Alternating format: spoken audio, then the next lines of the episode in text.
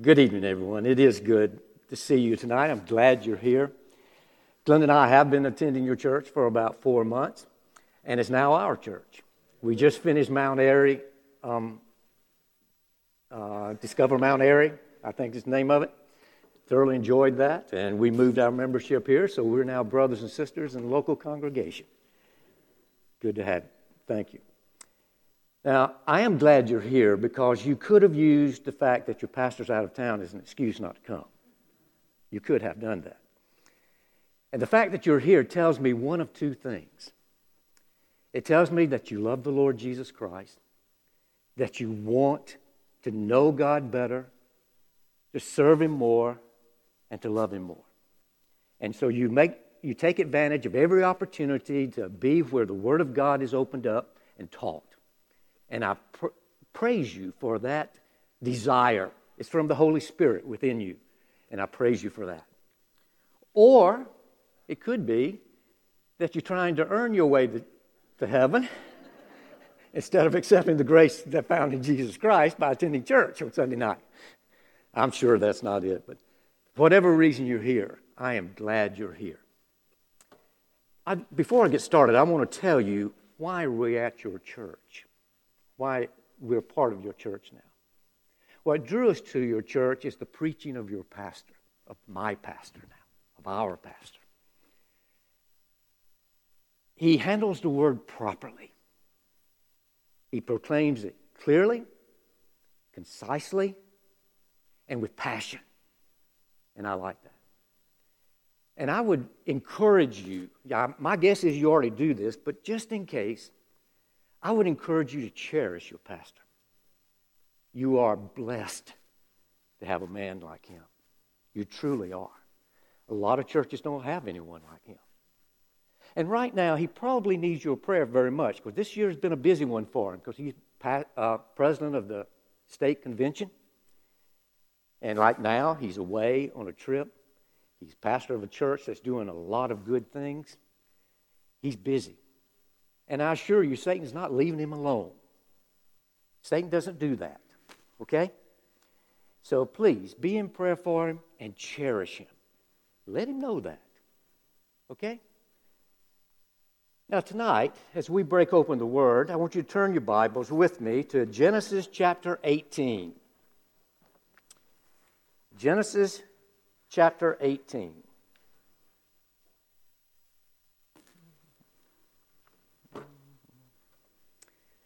Now, tonight, I want to talk to you about, or expand the scripture uh, to you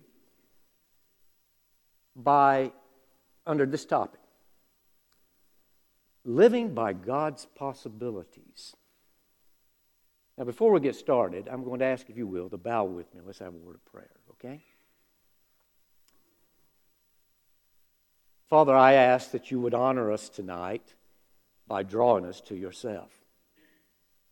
You've already indwell us through the Spirit by the grace of Christ, and we thank you for that. Father, we desire to love you greater, to know you better, to serve you more fully. So we ask that you use tonight, that you would do just that, not because we're worthy, because we certainly are not, but because of your love and grace in Jesus Christ.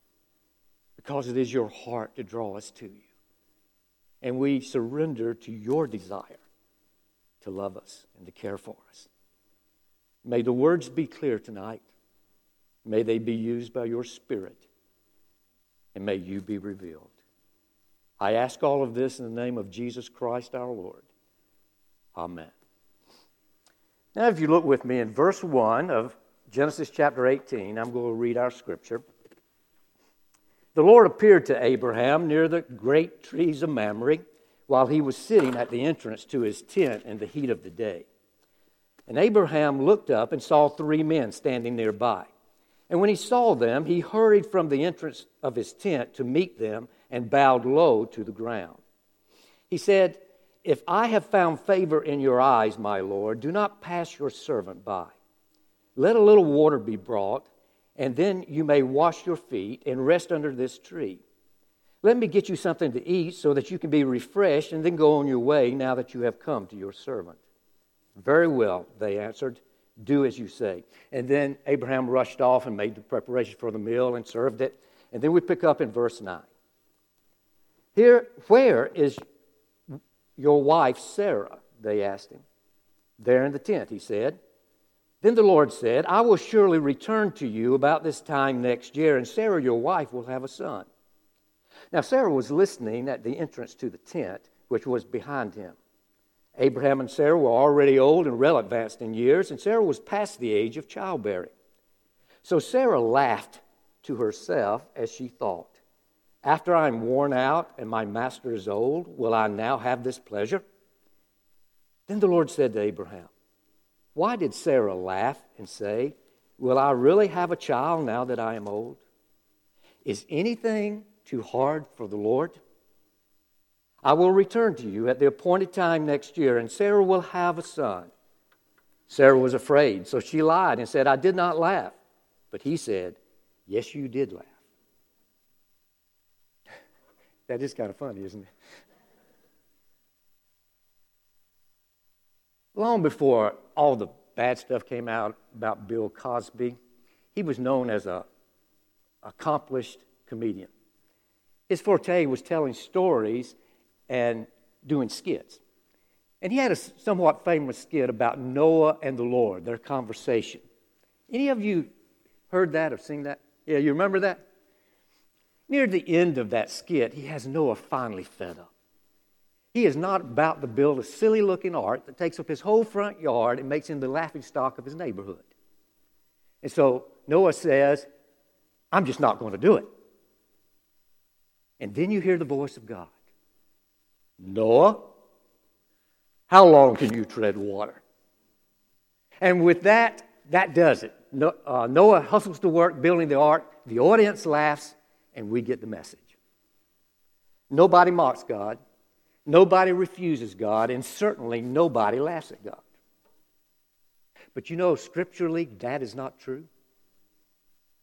Both Sarah and Abraham laughed at God. Sarah did so in the scripture I just read to you. Abraham, if you look back in verse in chapter 17, verse 17, he laughed about the same subject. And why not laugh? What they were told was impossible. Abraham was over 100 years old and Sarah was over 90, and they were told they would conceive and have a son born unto them. The only word they could think of was impossible, so they laughed. But please understand something. Their laughter must have had a bitter tinge to it because they had longed for a son. They wanted what they had been told to be true. They had wanted a son for a long time. In fact, in chapter 15, verse 2, Abraham complained to God. He said, I continue childless, and the heir of my house is Eliezer of Damascus, a servant in my household. So you, so you see, with their laughter, what they're saying is, Oh, I wish it could be possible. But it's not. It's not. But then the Lord asked a piercing question. You see it in verse 14. Is anything too hard for the Lord? And that question changed the whole situation for Abraham and Sarah. They began to feel a little fear and shame. They stopped laughing and they opened their lives to what God could do. And Isaac was born. Now, I submit to you this evening that there's a lot of people in our world that laugh at God. Of course, we know lost people, they laugh at God every day. We know that. Those that don't know the Lord, they are always laughing at God. But I submit to you that even we believers laugh at God very often. It's a sad truth, but it is true. A situation arises. Uh, it looks impossible to us. It's a very difficult situation, and God moves to, to us. He says, I can handle this situation. I can change the situation. I can change you. Just trust me. Just follow me. I can do that. But we can't see any possible way that the situation is going to get any better. So we go on fretting and struggling and making a mess of our situation. Or we may ask God to help us, But we go on fretting and struggling and making a mess of our situation. And all the while, God is saying, Is anything too hard for the Lord?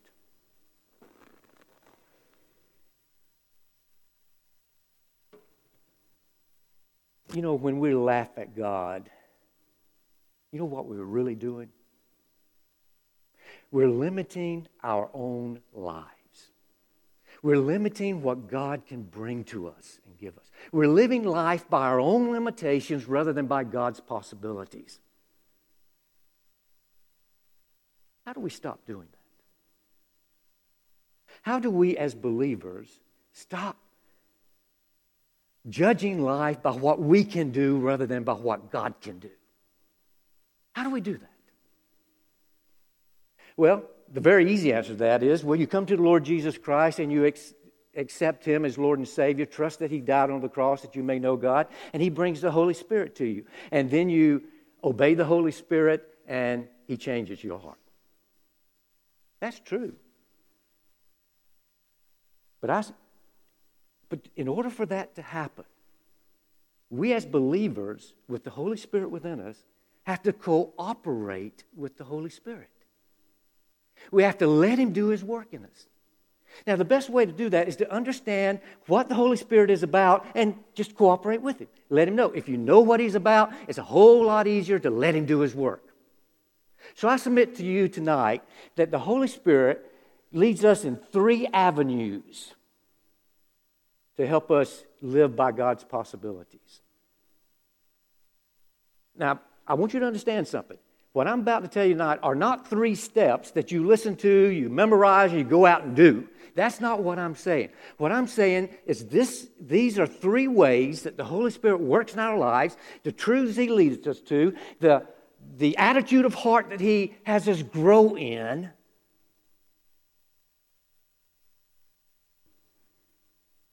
Till we trust God to live by His possibilities.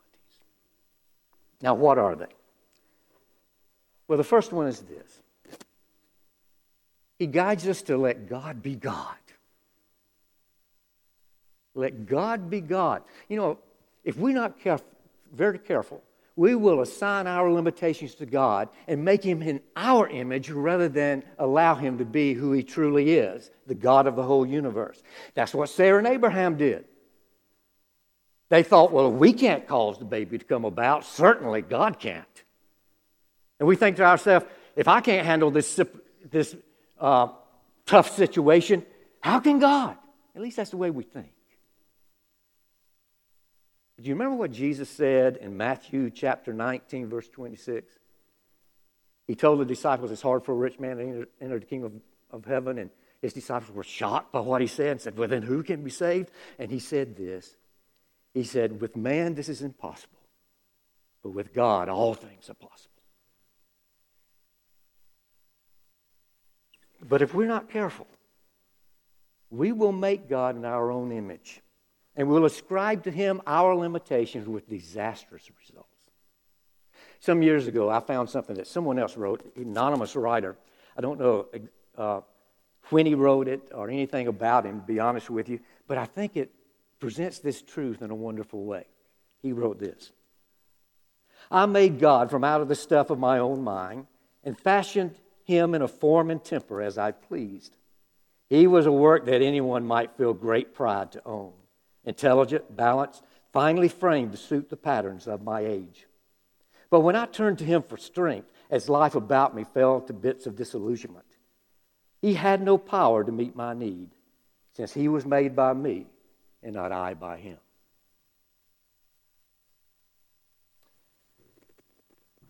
We have to let God be God in our lives. During 37 years of pastoring, I had what I'm about to tell you happened on several occasions. A Christian husband and wife comes in, and they have become so embittered with each other that they have become convinced that the only way to have any peace in life is to end the relationship. Now, God comes to, because they're Christians, God all along was trying to say to them, listen, I can change this hurting situation. I can change you. I can change the other person. I can change this this situation, just trust me, just follow me. But one or both of them cannot see any possible way that the relationship can be reconciled. So they conclude that the only peace they'll ever have is to end the relationship. Oh, they may go to a counselor. But by the time they go to the counselor, they have already made up in their hearts and minds that the only way out is divorce. The only hope of happiness is divorce. And the counselor soon understands that. And he realizes he can't help them, except maybe to help them separate with as little anger and hatred as possible. And all the while, God is saying, Is anything too hard for me? There are so many situations in which we assume that God can't do anything beyond what we can see. This is true in parent child relationship.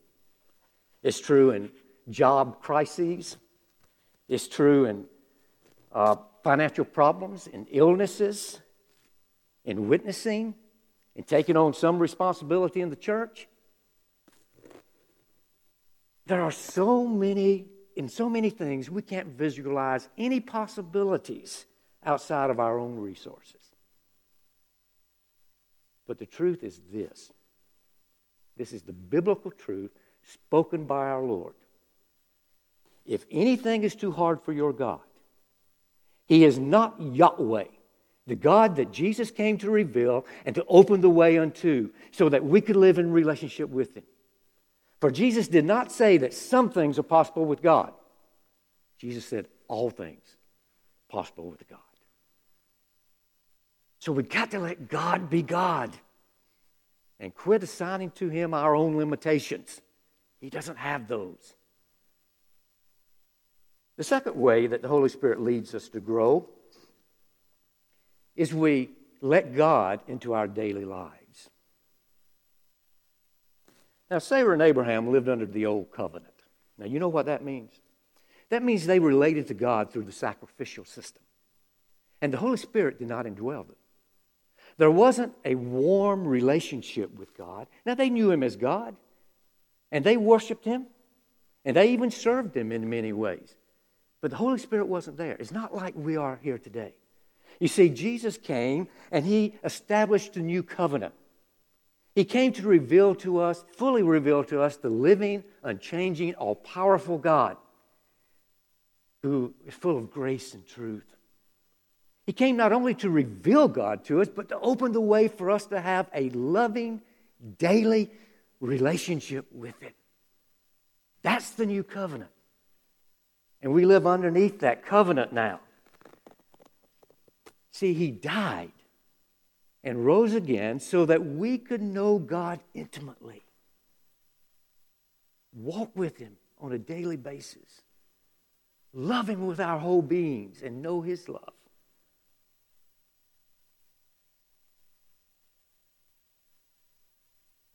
Does anyone know? Let's see how well you know you. No, I'm not going to do that to you. Mike, don't do that. That's cruel. 1 Peter 3.18 says this. It says, Christ I have to look. My mind went blank. I'm sorry. Uh, let me find it. Here. For Christ died for sins once and for all, the righteous for the unrighteous, that he might bring us unto God. Now, what that means is not to bring us unto God just to know about it, it means to relate to him on a daily, out of a daily loving relationship.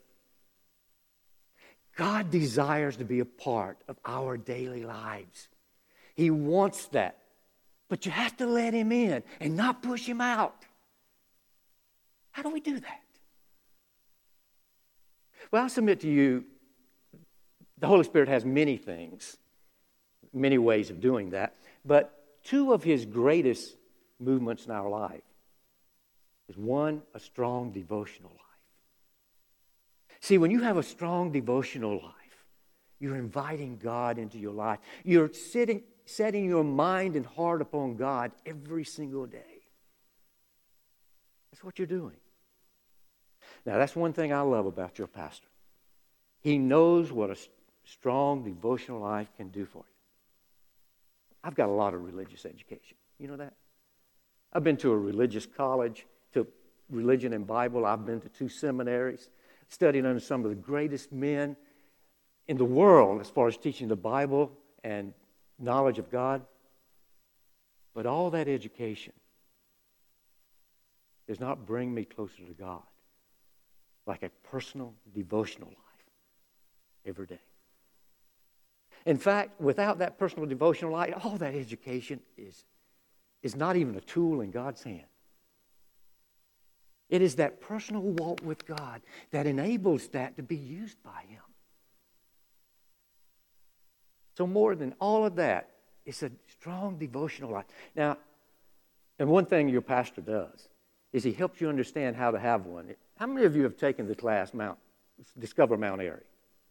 Okay, you know he talks about the SOAP uh, approach, and that's a very good approach, and I would recommend it to you. There's a lot of approaches, but I want to talk to you about a devotional life just a little bit differently. Not how you do it, as much as what's taking place. See, when you have a devotional life, in the beginning, it's all about learning. It's all about trying to get know more about God, more about His will for your life, and all of that. You, are trying to learn, and that's good. And when you're in that stage, please think about the one sentence God wants you to hear. Because God speaks to us in one sen- in sentences. He doesn't speak to us in long sermons. Well, why are sermons so long? You ask. Because there's a lot of people listen to them, so there have to be a lot of sentences. You understand? Because he applies one sentence to you. And you need to listen for that one sentence that he wants you to take home in your devotional life. Do that. It means the world to you. Record it so you can look back over it sometime. But you know, after you have a devotional life for a while, it moves from learning to experiencing. Experiencing God. Your heart begins to long for that. let me see if I can illustrate what I mean. I'm an early riser. I get up a little earlier than my wife does. She likes to sleep a little bit later. And I usually get up and leave the room, close the door so I can get a cup of coffee, uh, not a cup of coffee, but hot tea and do my thing, you know? But sometimes before I get out of bed, I'll just turn over and I'll look at her as she sleeps. And all that she is and all that we've been together comes rushing into my heart as I watch that sweet thing sleep. Now, she's not always a sweet thing, but when she sleeps, she is, okay? She'll tell you I'm not always a sweet thing either. but, but as I look at her sleeping there, my heart gets full sometimes. I end up praising God just for her. You see, I'm experiencing my wife. She doesn't even know it in those moments. That's what I'm talking about experiencing God. There's a sense of just knowing He's there. He loves you. His grace surrounds you. And you worship. You just worship. So that's one way that the Holy Spirit, we invite God into our daily lives. Uh, there's many ways. Another way is, and I think this is a big one, is recognizing the wonderful works of God all around you and celebrate. The Holy Spirit guides us to do this. Uh, Romans 8:28 says, "In all things God works for good for those who love him." God is always at work around us. He's always doing things for us and for other people all around us. And yet sometimes we ascribe what God does to other agencies, like it's a it was a chance, or it was a coincidence, or it was personality, or it was skill. That's not celebrating what God does. Years ago, I had uh, Reverend George die. He was pastor of Fort Mills Baptist Church at that time and a past uh, um, South Carolina president of our convention here in South Carolina. And I had him for a revival. And I was in North Carolina at the time, in Spindale, North Carolina, and it was about 50 miles from Asheville to the hospital. And I had to go to that hospital during that week of revival, and it's a beautiful drive through the mountains. So I asked George if he'd like to go along with me. So he said yes, and so one af- afternoon that week after lunch, we started on our way. Now, before we left, I knew I needed gasoline in the car. But I decided I'd wait down the road at this certain station that I stop at several times and just buy it there. Well, as we were going down the road, George and I started talking, and I forgot all about getting gas. And you guessed it. On the way back, in the middle of nowhere, with very little time to get back and get ready for the evening of revival service, going up a hill, we gave out of gas. And we had just enough speed to top the crest of the hill. And as we did, on the left hand side of the road, there was a little country store with one gas pump out front. Nothing was coming in that lane, so we coasted right up to the gas pump and filled up. Now, some will say, What a coincidence. Man, you were lucky. That's a bunch of bull, to use a theological word. That was God taking care of us and His work, even though I had been very foolish and irresponsible. And believe me, we celebrated it on the rest of the way home. I still remember it. I still celebrate it. God is always doing things like this. He's always at work, and He can use all kind of things. He can use a doctor, He can use a billboard, He can use a song, He can use a gas station, He can use a check. Of course, He can use a sermon. God is using all kind of things to do wonderful things in the lives of people. And we need to see it. Let the Holy Spirit show it to us and celebrate it. If we do that, it will cause us to learn something about His care for us and His power in this world. And we'll invite Him more into our daily lives. But the third way in which the Holy Spirit will move us after we've let God into our daily lives is He moves us to live beyond our comfort zone. See, all of us have built around us this artificial comfort zone. We have carefully constricted life around what we can handle in our own strength, in our own wisdom, in our own power. We have carefully constricted life inside the boundaries of what we sure we can handle all by ourselves. And in reality, we don't need God. Because our fear of risk, risk has kept us away from anything that we cannot understand or do in our own strength, own understanding.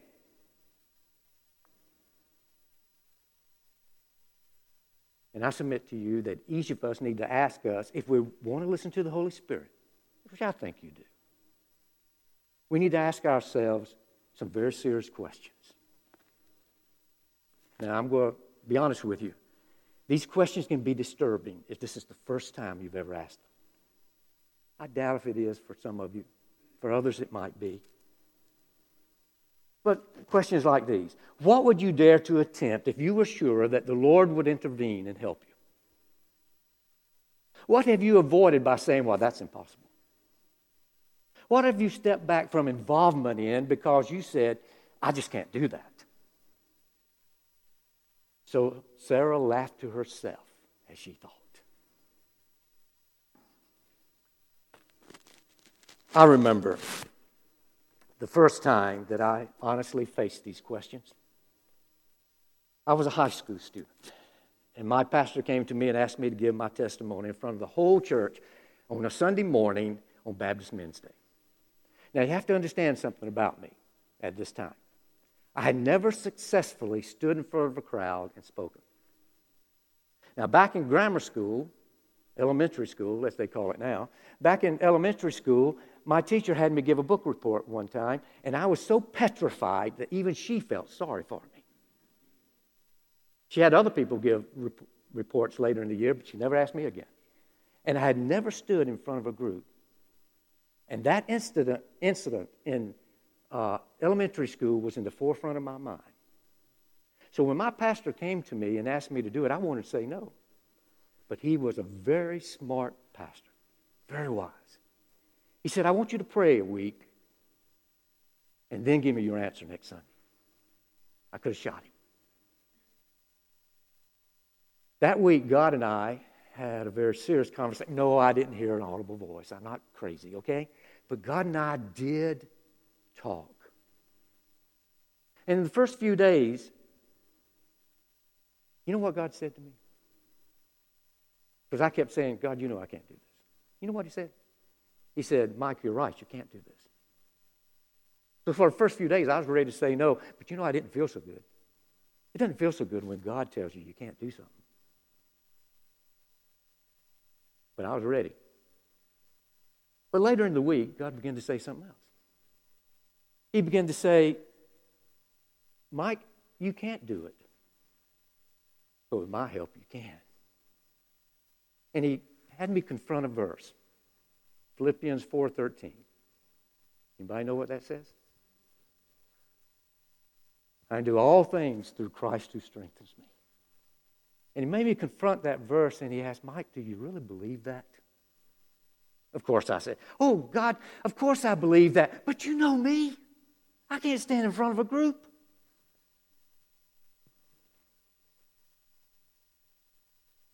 But then God asked the question of me as a high school teenager Mike, you got to make up your mind. Are you going to live your life the way you want to or the way I want you to? Now, that's the same thing as we're talking about tonight, just in a way that a high school student could understand it. Uh, are you going to live your life by your own limitations or by my possibilities? That's what God was asking. Now, how does a high school boy answer that? High school boy who loved the Lord. You say, No, God, I'm not going to do it. I finally said yes. It was later in the week, but I said yes, and I was petrified. Closer the day came, more scared I came, became. Walking up on the platform, I was shaking like this. But when I started speaking, a calmness came over. me. I cannot explain it. I spoke on how Christ was the foundation of my life, just like Paul said. No, founda- no greater foundation has a man laid except Jesus Christ. And everybody in the church was shocked about what came out of my mouth and how it came out of my mouth, including me. Now, I've got to be honest with you. I've faced that question many times in my life. And there's been times when I just did not trust God. And I limited what God wanted to give me. I can think of two or three, maybe four times now that I look back over the years. And I know there's some times that I probably don't even remember in this moment. But God is a gracious God. He keeps coming back and asking the same question Are you going to live by your limitations or by my possibilities, Mike? And He keeps expanding the limits that I have put on my life.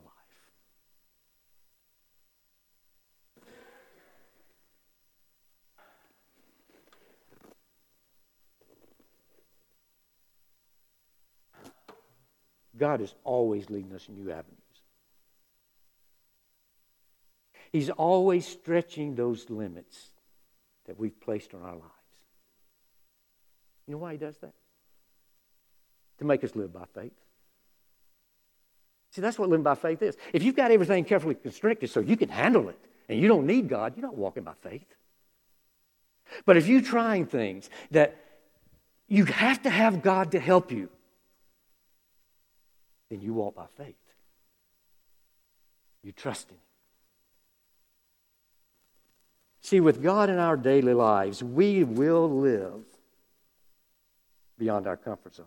We'll face the questions like, what am I doing that I can't accomplish without an intervention from the Lord?